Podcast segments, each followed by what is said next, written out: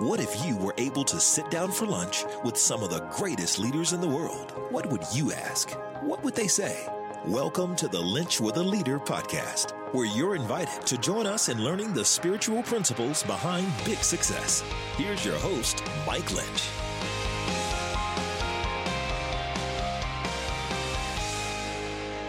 What happens when the unexplainable intersects with the undeniable? That's miracle territory. And that's what we're going to talk about in this episode of Lynch with a Leader. If I've never met you before, my name is Mike, and it is my honor to be on this leadership journey with you. Is we're all seeking to be the leaders that we were created to be in the spaces and places that God has put us. Today is gonna be special.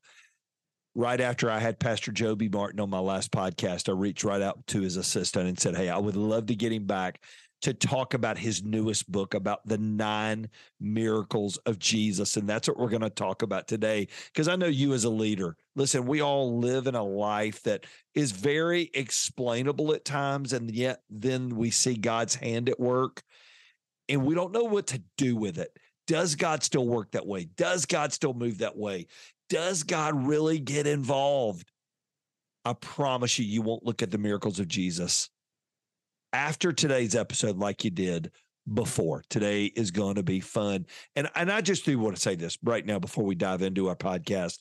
If this show is of benefit to you and these podcasts are of benefit to you, please press pause, go and leave a rating and review. It would mean the world. When you guys leave reviews, I'm telling you, it means the world to me. You can do that on iTunes, you can do it on Spotify, on YouTube it really does mean a ton to us. So I don't know where you're joining me from today, but I'm going to tell you, Pastor Joby Martin looks at scripture with a different lens. He sees, I believe, the heart of Jesus behind the stories of Jesus. And I think that's why he's built such a great church down at Eleven22 in Jacksonville today's going to be fun. You're going to want to order the book. It's going to be all in the show notes, but I don't want to waste any more of your time. I want you to do me a favor. I want you to pull up a chair if you need a miracle today. And I want you to listen in to my conversation with Pastor Joby Martin. Well, Pastor Joby, thank you so much for joining me. It's an honor to have you again, buddy. My pleasure. It's good to be back. Hoping we're going to talk Braves baseball and world championships. How about that? that that's it. That is always a good topic. That is always a good topic. Never, never get tired of talking about that. You know, you've written a brand new book on miracles, and uh, you just came off a miracle. You and I, before we got on this call, you you you said something. You you said I came off an epic weekend Tell everybody a little bit about the miracle that you just experienced this past weekend. Yeah, for a little bit of context, I've been in ministry on staff at church for 30 years straight, never with no gaps in between. Planted this church, the Church of Eleven22, coming up on 11 years ago. And we're about our our broadcast location is about maybe three miles from the Atlantic Ocean in Jacksonville, Jacksonville Beach area. And so every year we do a big beach baptism celebration. And uh, this Sunday afternoon, we baptized 1,125 people in the Atlantic Ocean. That uh, over 1,100 times I heard people scream out, Jesus Christ is my Lord and Savior. And uh, thankfully, I had help dunking people, but I actually, my, I had my hands on probably about 250 of them. And it was, um, I mean, everybody from like retirees to CEOs to a bunch of students, middle school kids, uh, a couple of former strippers. We have this uh, ministry here called Hadassah's Hope, where a bunch of girls go into the strip clubs and provide dinner uh, on Sunday afternoons to these girls and just try to overtime share the gospel with them. Anyway, I mean, every every color person, every type of person. We had disabled people. We had pro athletes. I mean, you just name it, man. It, it was um, it was pretty epic. It's a little overwhelming after after I dunked the last person, and then you just look back up on the beach, and there was probably four or five thousand people standing on the beach. uh, in addition to the thousand people getting dunked. And you just think, man, who in the heck am I that I get to even be a part of this thing? So it, it was it was awesome. You know, you said something really interesting that behind every one that went into that water, there was a name and there was a story. Why is their stories a miracle to you? So this provides a little context for where we're going to be diving in. What do their stories, and there's lots, as you said, I mean, for every facet of life, why do their stories represent a miracle to you? Well, the only eternal miracle is salvation. Mm. I mean, the you know, like the Lazarus came out of the grave, but he went back in. He died again, right? So, and it's the only guaranteed miracle. That's For right. all who call on the name of the Lord will be saved. And so, uh, and it is way more impossible for somebody's sins to be forgiven than for a physical ailment to be cured. You know, I think about one of the miracles I talk about That's the right. the guy with the four friends that dig a hole through the roof and drop him through, and Jesus says, "Your your your sins are forgiven." And then the Pharisees are like, "Who are you to forgive sins?" And then Jesus asks a very important question: Which is easier for me to say your sins are forgiven, or for me to say get up and walk? Mm. Well, the key word there is say. It's easy to say your sins are forgiven because how can you tell? You don't know until the great white throne judgment, right? Um, but it's hard to say get up and walk because you're going to find out in about three seconds did it work. Mm. But it's way harder to accomplish the forgiveness of sin. I mean, if you are the sovereign king of the universe that came up with the idea of legs, then how hard is it for you to speak into existence legs that work? No problem. But in order for Jesus to actually pull off the forgiveness of sin, the second person of the Trinity has to wrap himself in flesh, be obedient to the Father, be tempted in every way, choose life in his Father every single time, and then go to the cross, die a sinner's death, lock up hell, walk out with the keys, and leave the empty tomb behind. That's yeah. way more difficult. And so that is what we were experiencing. And I'm not trying to minimize the miracle. I, I, mean, I don't want to be like every breath we take is a miracle. That's not what I'm saying. Yeah. But it is truly miraculous when somebody spiritually dead comes to life. Um, and so that's what we witnessed this weekend. Why do you think so many people, and I think so many people, even sitting in churches, think miracles were something that were just evident in the Bible. They they really don't happen. I mean, Joby, come on. That really doesn't happen now. Why do you think they miss what could be all around them? Man, I think the same reason that the Pharisees missed. I mean, come on, the Pharisees studied their Bible like crazy, went to more church services than anybody and they are two feet away from the very Son of God. They could smell the breath of God, but the mm. breath of God ain't inside them. And I think, I mean, like after Jesus comes out, I mean, after Jesus raises Lazarus, the next thing that happens in the Gospel of John is they throw a party at Simon the leper's house. And some people go and tell everybody in Bethany, this man who claims to be God brought this guy Lazarus out of the grave, and they believe. The Bible says some mm-hmm. saw and believed. And then other people's other people went and told on Jesus to the Pharisees. So the Pharisees get together and have a meeting. And they say, if people keep following him, we're going to lose everything. They should be throwing a party, but instead they're throwing a fit. Mm-hmm. And the reason they're throwing a fit is because Jesus does not fit into their religious construct. And so it's one of my greatest fears as a pastor of a big old growing church is that people would miss Jesus and get focused on all the wrong things. Or think about this pool of Bethesda. Jesus looks at this guy, has been there for 38 years, says, Take up your mat and walk. So he's healed. He picks up that nasty mat, starts walking around with it. And when the Pharisees encounter him, they can't see the miracle because they can't see past his mat. Mm. And they're like, you're doing this on the wrong day, which, by the way, is a total rule that they made up and added to That's the right. Levitical law. That was not, they made that law up about what you could and could not carry on the Sabbath. And so I'm afraid that people can't see past their own circumstances to see the miraculous work of God. Look, I was at his conference not very long ago with Jon Tyson. You know him? He's awesome. Yep. And he just said this one line before he like right when he was starting. He said, "You know where the Holy Spirit shows up? Where he's wanted." And I thought, man, I want to be the kind of church leader. I want to be the kind of follower that wants the Spirit of God to show up.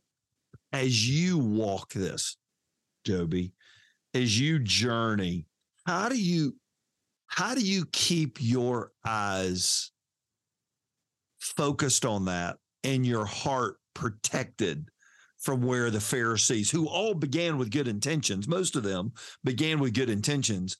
How do you keep your eyes and your heart where you don't miss the miracles hmm. happening literally like the life change? We were talking about one of the stories. How do you keep your eyes and your heart protected? What would you say? I'll tell you, um, I don't know what it is about me. The individual stories of, of people's lives at our church, they wreck me, man. I mean, they just wreck me. And uh gosh, I hope that that never ever ever changes, you know? Um because I can tell you just personally, I can't get over the gospel myself. Mm. If I think about it too much, it'll get me all messed up that not only that he would save me, if he just saved me, killed me, and took me to heaven, that'd be enough but that he would save me and call me his own and call me by name and call me his son and then equip me and ordain me and anoint me for a time as this to lead this thing that I get to be a part of. I just can't get over it, man. I don't know. So I don't I don't think a whole lot about the 1,125 people. I just think about he saved me and mm-hmm. some of the individual stories of the people that I get to intersect with and just just quite overwhelmed with the fact that he would use me. Mm. You you define a miracle in the book. Miracles are that intersection where the unexplainable meets the undeniable. When you look back at scripture and you see these miracles that happened, what is it that grabs you most about the everyday journey of Jesus over those three years because you you break apart nine of the miracles. We're going to just take two or three of them. You break apart nine of them. What is it about them that grabs you as a reader? I mean, you weren't there, but but you've been there. You've been to Israel.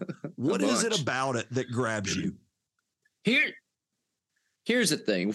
Um, kind of to one of your earlier questions too, man. I've read the Bible cover to cover. I do not see term limits on the Holy Spirit, right? I think there's an expiration date on the miraculous power of God. And so, I mean, Jesus said we would do even greater things than he did, right? So I, I, I still believe in the miraculous. And I am not a hyper charismatic guy. I mean, I was saved at a fundamentalist Baptist camp and they knew how to fun, put the fun in fundamentalism. You know what I'm saying?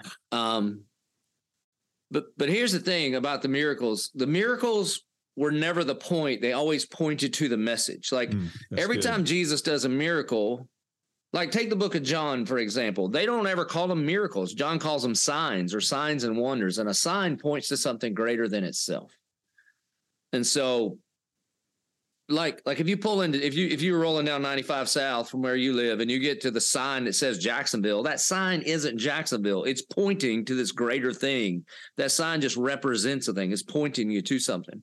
And so jesus is never just flexing his raw power. He's always pointing to the redemptive purpose of god. Mm. so he never just levitates everybody and be like wasn't that cool? I think a part of what he's doing is he's peeling back the curtain and he's saying, listen, this world has been broken by sin, and I want you to see what an unbroken world looks like. And so, mm-hmm. sure, I can turn water to wine. First of all, I spoke it into existence. And one day there's going to be a there's going to be a wedding supper of the Lamb. And that's the next time I drink wine, is I'm going to be sitting with you, my bride, the church, and we're going to be celebrating a wedding. Uh, the reason I'm going to tell this man to get up and walk is because in heaven, nobody walks with a swagger or a limp. Or mm-hmm. the reason I'm going to wash this man's eyes so that he can see is there's going to come a day where you're going to see your heavenly father face to face. And maybe a part of what he's doing is peeling back the curtain mm. to, to what the pre Genesis 3 world might look like before sin fractured it. So he tells Jairus, he's like, hey, no, nah, you're your daughter ain't dead. No, no, no, no, because nobody's dead in heaven, and so mm. she's gonna get up. You you say in there three things are needed for every miracle: belief, hope, and faith. That's it. Why are those three the the secret sauce of being able to believe and see a miracle? What would you say? So I, I think the part of the reason I wrote this, I think the Bible believing evangelical church needs a gospel saturated book on miracles. Because the mm-hmm. point is, we're not chasing after the miracle. That's right. And even if you don't get your miracle met, I want you to meet the maker of miracles. That's the point. Um, I think the best way, the lens by which you pray for and see miracles if you go all the way back to Daniel and Shadrach, Meshach, and Abednego about to go into the fiery furnace, and their statement to Nebuchadnezzar, I think, is the right kind of hope filled, faith filled kind of statement. We know that he can save us. Mm-hmm. We are believing in this instance that he will. And even if he doesn't, we're not bowing down to your idols. So I think that's the way you approach it. Like I know we can. I've read it in the book. Yep. One time he it looks like he accidentally healed this one lady one time. Like she just touched him and got the heal button on the hem of his garment. And so so I know he can. I've read about yep. it. And I am believing. I mean, look, he's a good dad, loves to give good gifts to his kids. He says, You have not because you ask not. I think I think if if you don't pray the kind of prayers that are absolutely intimidating to you, that may be insulting to God, he can handle it. So just throw them his way. And then his ways are still not our ways. So even if he doesn't do what you think he ought to do, either way, I'm still going to pick up my doubts and unanswered prayers and questions and follow after him. And in this book, I wrote one chapter on what do you do when God doesn't do what you ask him to do? That's right. And then I wrote another chapter on what is the right response to the miraculous work of God. Because mm. what's crazy is while I was writing this book, I had I had the two extremes in my own personal life happen one of my best friends died. We were on a hunting trip together in Scotland. We go up in the Highlands chasing red stag. He has a massive heart attack. 56 year old former football player, in way better shape than the rest of us. Massive heart attack goes down. And so, how do you handle that, right? Mm-hmm. I mean, how do you handle that? And so, I write a, a chapter on John chapter six when Jesus starts teaching crazy stuff. Unless you eat my flesh and drink my blood, you have no part with me. And uh, can you imagine if you were one of the people there taking notes and he says, You got to eat my flesh? And you're like, Did he say fish? He didn't say flesh. I mean, we're Jews. We can't even eat pork, much less yep. the prophet, right? And then he doesn't explain mm. anything, which is in our Western American, the American people deserve to know kind of mind. We think, just explain it, man. Just explain you're talking about the gospel, and we're going to remember the gospel via a little bit of pita bread and some grape juice. You don't have yep. to actually like become a carnivore or or a, or a, eat a piece of his tricep or whatever, yep. right? He explains nothing. He looks at the disciples says, "Do y'all want to leave?" So when when I pray and pray and pray and I've got it all figured out and God won't run my play and I begin to think, God, what are you doing? Peter's answer is what helps me. When Peter says, "To whom shall we go?" Because mm. here's what he knows: to walk away from you is to walk towards something else. And then he says, because you're the only one that offers eternal life. And then he says, we have come to believe and know that you are the Christ. Hmm. You see, I think that order matters.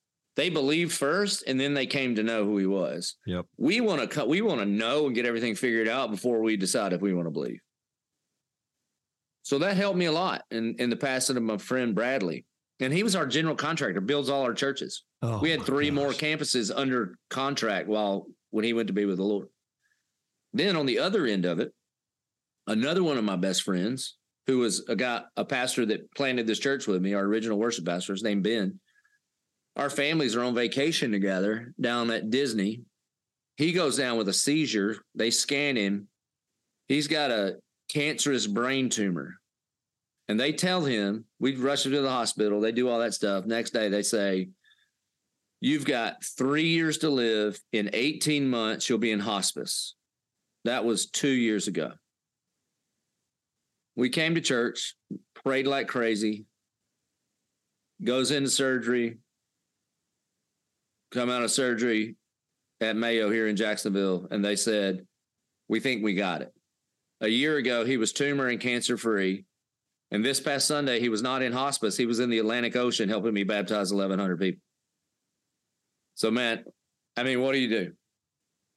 We prayed, Sometimes God heals, sometimes he doesn't. But here's the thing, man. Here's here's what we point to over and over and over is God is at work in all things for the good of those that love him and are called according to his purpose. Mm-hmm. And his ways are not our ways. And even when we're going through it, man, there's a glory he is storing up for us we can't even get our minds around. But there will come a day where he peels back the curtains, we walk into his presence, and then we'll see completely. My friend Brad's already going to be there. That's right. And we'll walk in and go, look at you. There you there you go again, God. Like I couldn't figure it out back when I was at home, but now that I'm home forever, look at I knew I knew you had a perfect plan. I knew you'd be glorified, and one day I'll be able to see. You you said a line there, Pastor Joby, that was so interesting to me. If our prayers don't intimidate us, they insult God. They might insult God. Sure. Why is that? Why why for for those of us that want to play it safe? that we go, man, God just wants me to be in my box and to to live, just to live live here in my Honda Accord life, you know, just getting getting through. Why should our prayers intimidate us? What would you say? Um, all right, how about this? Speaking of miracles, wedding at Cana, they run out of wine. Um, Mary goes to Jesus. They're out of wine, son. She says something, husbands never quote this to your wife woman, what does this have to do with me? Yeah. and then she gathers the servants together and gives the best advice in the whole Bible to what it means to be a disciple. John 2 5, she says, Do whatever he tells you to do. Mm. Okay. Well, everything he tells them to do for the next five steps is ludicrous. Yep. Get the six stone jars, top them back off with water. You mean the ones with all the dirty hand washing water? Yeah, yeah, that. Somebody go get a ladle, dip some out, give it to the master of ceremonies. None of that makes any sense at all in the natural. And little do they know there's a miracle hanging on the other end of about six steps of obedience that don't make any sense that we're still talking about today. Yep. Same thing with like um, the feeding of the 5,000. He gets the little boy's Lunchable, he blesses it, hands it out to the disciples. So it's not just five loaves and two fish. They have a twelfth of two fish and five loaves in their hand and then Matthew says that Jesus says, You feed them. And they're like, This don't make any sense at all. All right. If you can figure out all of the strategies of how you are moving forward, then what do you need him for? Mm. I cannot find, let me, I can't think of a thing in the New Testament that is not just bold and audacious every single time God moves.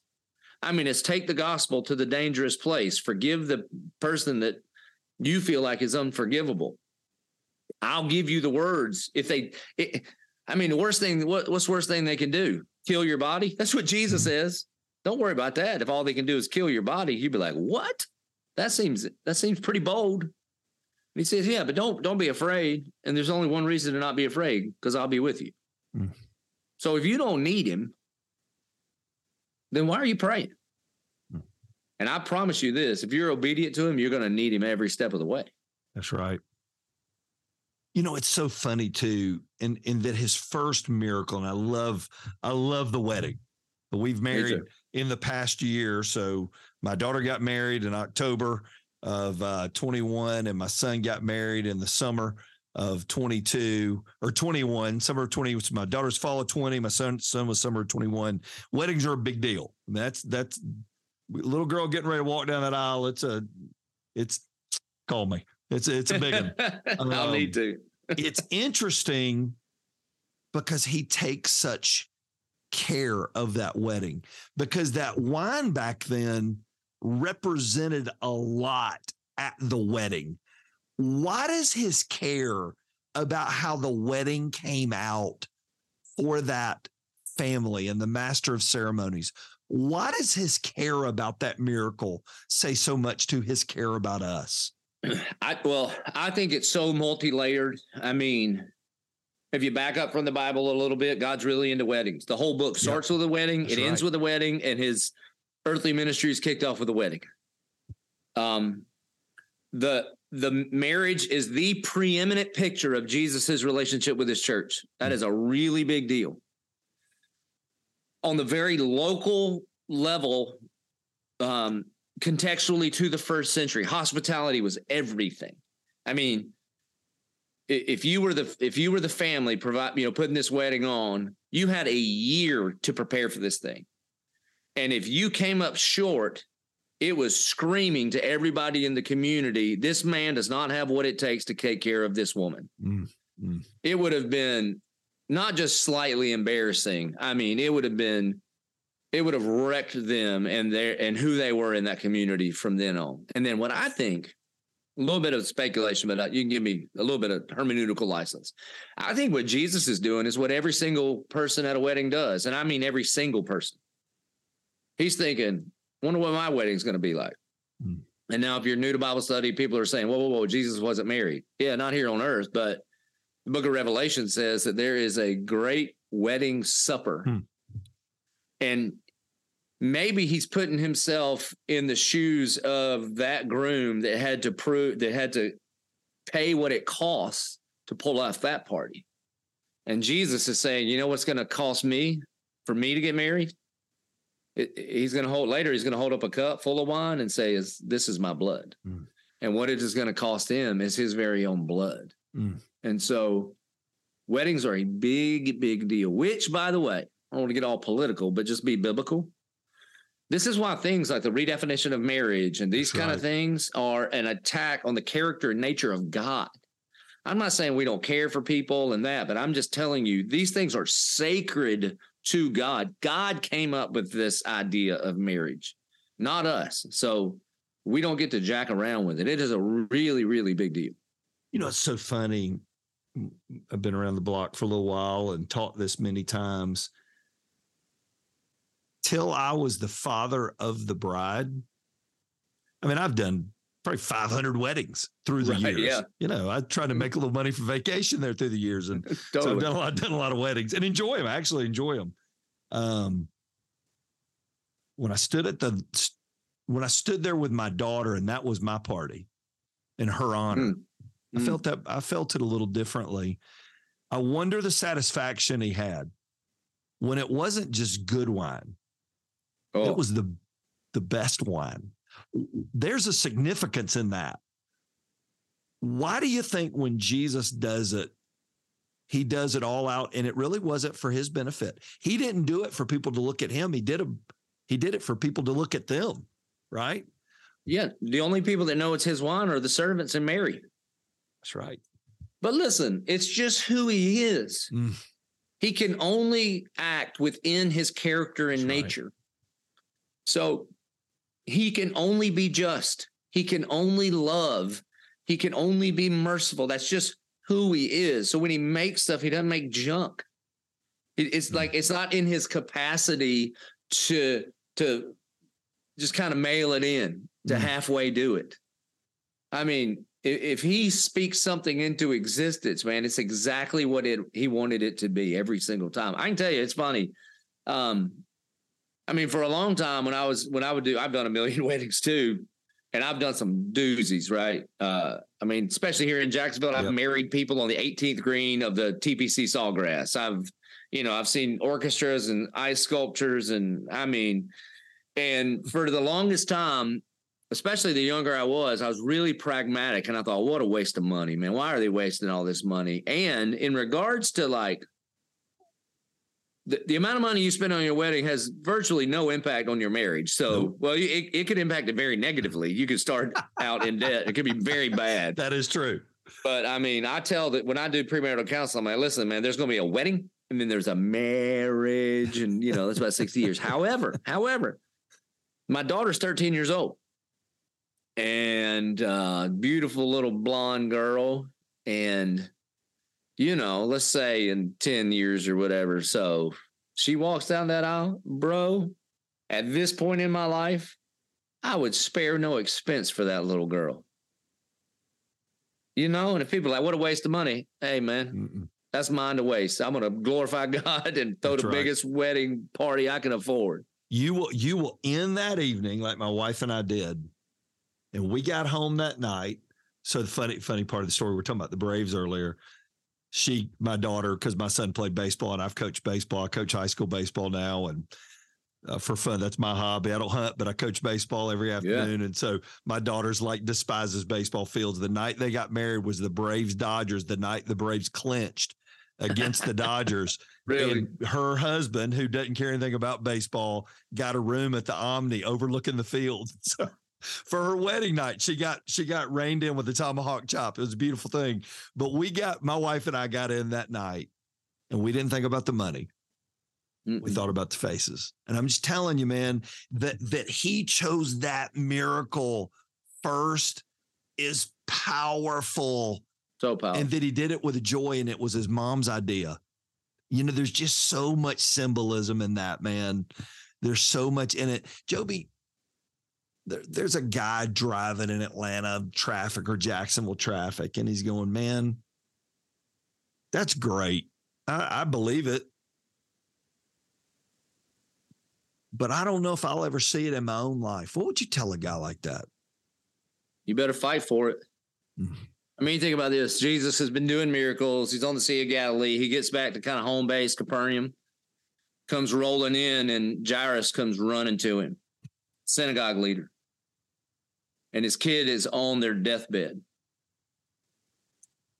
And he wants to believe. I mean, mm-hmm. and and all of a sudden, because if you were the synagogue leader, especially at a town like that, that was a that was like a thriving city. I mean, you were the dude, man. You had influence, you had power, you had money, you had titles, you had a fancy hat. People came to you for stuff. And if you've ever had a sick kid, ain't no pain mm-hmm. like kid pain, and none of that stuff can do anything for him, and you would trade it all in in one second and he humbles himself before this rabbi, this nobody rabbi. And so I would pre decide that that would be my posture. And then before Jesus answers that guy's request, there's this woman with the issue of blood, which is terrible that that's how she's referred to. I'm glad God yep. doesn't refer to us by our issues, right? Yep. Aren't you glad you don't show up to church? But hey, there's Ted, the guy with the issue of anger, and there's Nancy, his wife with the issue of complaining. You know, come on, drippy drip. And so, and then this woman who I believe her faith is rooted in the promises of Malachi 4 that the Sun of Righteousness will come with healing in his wings. He mm-hmm. the word is mm-hmm. kanaf, like it, it, the edge of a garment is what it means. And I think she's heard the stories about this Jesus and she's thinking, what if it's true? I mean, just mm, what mm. if it's true? Because if you're just riding around and don't need a miracle, you don't, I don't know that you are at the place where you are hungry and thirsty for it. But the Bible says that this woman, who has been an outcast for 12 years, said she's been to every single doctor and she's got no more money left. And so he is her only hope. And so she's going to put all her hope not in some kind of magic trick, but she what she's actually believing in is that the word of God is true. Mm. That's what she's believing in. And she goes, I think that's him. I think that's the guy Malachi talked about. There was 400 years of silence, and he's been roaming around here for like a year and a half or so. I think this is who he is talking about. And if this is who Malachi is talking about, God always keeps his promises. And if I can just fight through this crowd, if I can just get to the kanaf, the edge of his garment, the wing, there's the my Bible says there's healing there. That's right. So she fights through it. And I just think the guy driving that you're talking about has got to fight through a different crowd. He's just got to fight through a crowd of doubt or fight through a crowd of embarrassment or fight through a crowd of pride. And then what's crazy, man? I mean, there's no doubt that that these two miracles are sandwiched together because Jairus's daughter is 12 years old. She's been, she's this woman's got the issue of blood for 12 years. He's a prominent person with a name. She's a nameless person that's been outcast. I mean, every it's a big miracle sandwich. And Jesus is right there at the middle of it. And then he says, Who touched me? Everybody's like, Come on, boss. Everybody's touching you. They're pressing against you. And then he she thinks she's busted. And he looks at her and my commentary calls her the woman with the issue of blood. My Bible says Jesus calls her daughter. Mm, mm. That's it. So again, the, these miracles were not the point in and of themselves. They were to That's point right. people to the miracle maker. Your book, it's phenomenal. There's nine of them. We've hit a couple of them, but there's a word that sort of flows between all of them. And I want to end on this word it's the word desperateness. Mm. You know, I think all of those miracles, it was desperate. They've run out of wine. It's desperate. My friend can't walk. We got to get him in the ceiling. I'm desperate because I can't stop bleeding. I'm desperate because my daughter's dying. I'm desperate because there's all these, there's 5,000, there's 20,000 people on a hillside that need something to eat. Why is desperateness always needed? And what do we have to do to cultivate desperateness in our lives? Well, sometimes your situation will just slam it into your face. So if you're not desperate right now, I would highly encourage you to read this so that you'll be ready for That's him right. when you are. But uh, but I also kind of think about that. I mean, the last miracle we cover, man, is the giving of the Holy Spirit, That's right? Because right. so so Jesus is on this mountainside. I don't know, maybe 120 followers, and he's like, "All right, I got a I got a commission for you all this stuff we've been talking about, I want you to take this message to the ends of the earth. I want you to go make disciples, teaching them to obey everything I've commanded you. But but don't freak out. I'm going to be with you. And they, you know, they're freaking out. How in the world are we going to accomplish this? I mean, there's like 12 of us, you know, how are we going to accomplish this? And he's like, hang out here. I got a gift for you. And the gift that he has is the Holy Spirit. I mean, I can tell you this. Um, there is no way in the world I could accomplish what God has called me to accomplish, even and especially when everything's going great, when everybody's healthy, when the bills are paid and all that. There's no way I could accomplish what God has called me to accomplish as a Great Commission, Jesus following believer without being desperate for the power of the Holy Spirit in my own life to do the things that He's called me to do.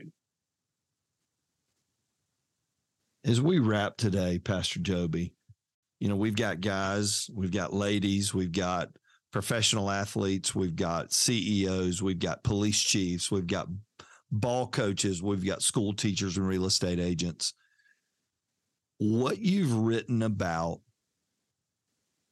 is what it's about. It it in the sense of it all happens. The centerpiece of all the stories is Jesus. That's the center of all the stories. Is that encounter, whether meant to or not, there was an encounter with Jesus. Would you mind, and I and I hate to even ask this, but I just can't think of another way to close this. Would you mind praying over the people that listen to the show?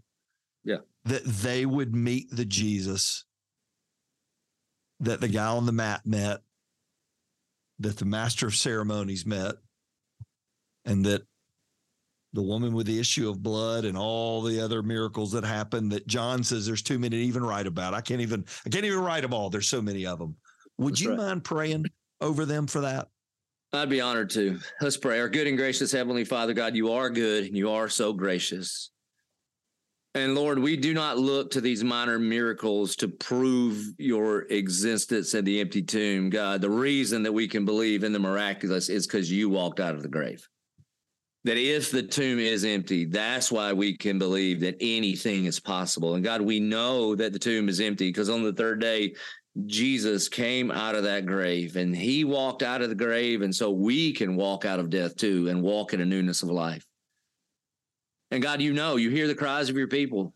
You you are attentive to even the what feels like the most minor detail. But you're a good dad. And like every good dad, God, you just want to be needed because you are needed. And you know that what we need more than anything else is not a miracle. What we need is you. Mm-hmm. And so, God, I do pray for the miraculous that it would move us towards you. So, Lord, I pray.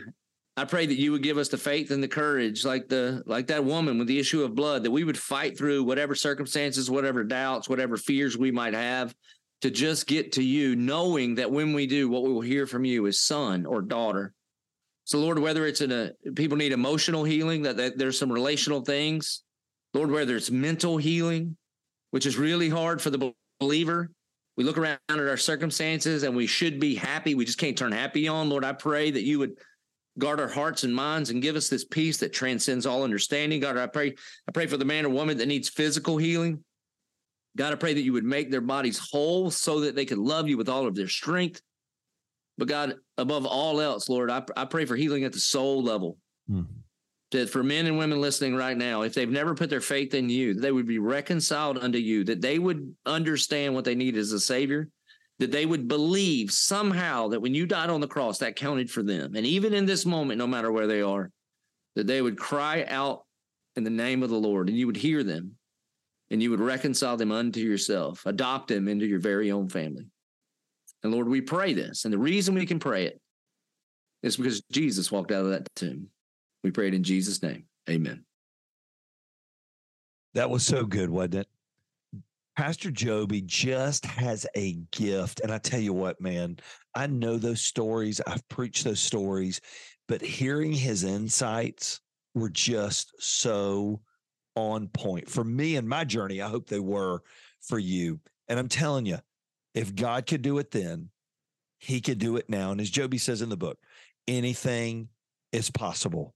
So, so good. Well, I'm going to tell you, we're rolling right back at it in our next episode with the one and only Jon Gordon. Jon's got a new book out called One Truth. And I'm telling you, it is on point. It is on fire, and you are going to love it. So, thanks again for joining me today. If you've enjoyed this episode, go and leave a rating and review. Uh, share it with a friend on social. And I can't wait to see you back again next time on Linch with a Leader.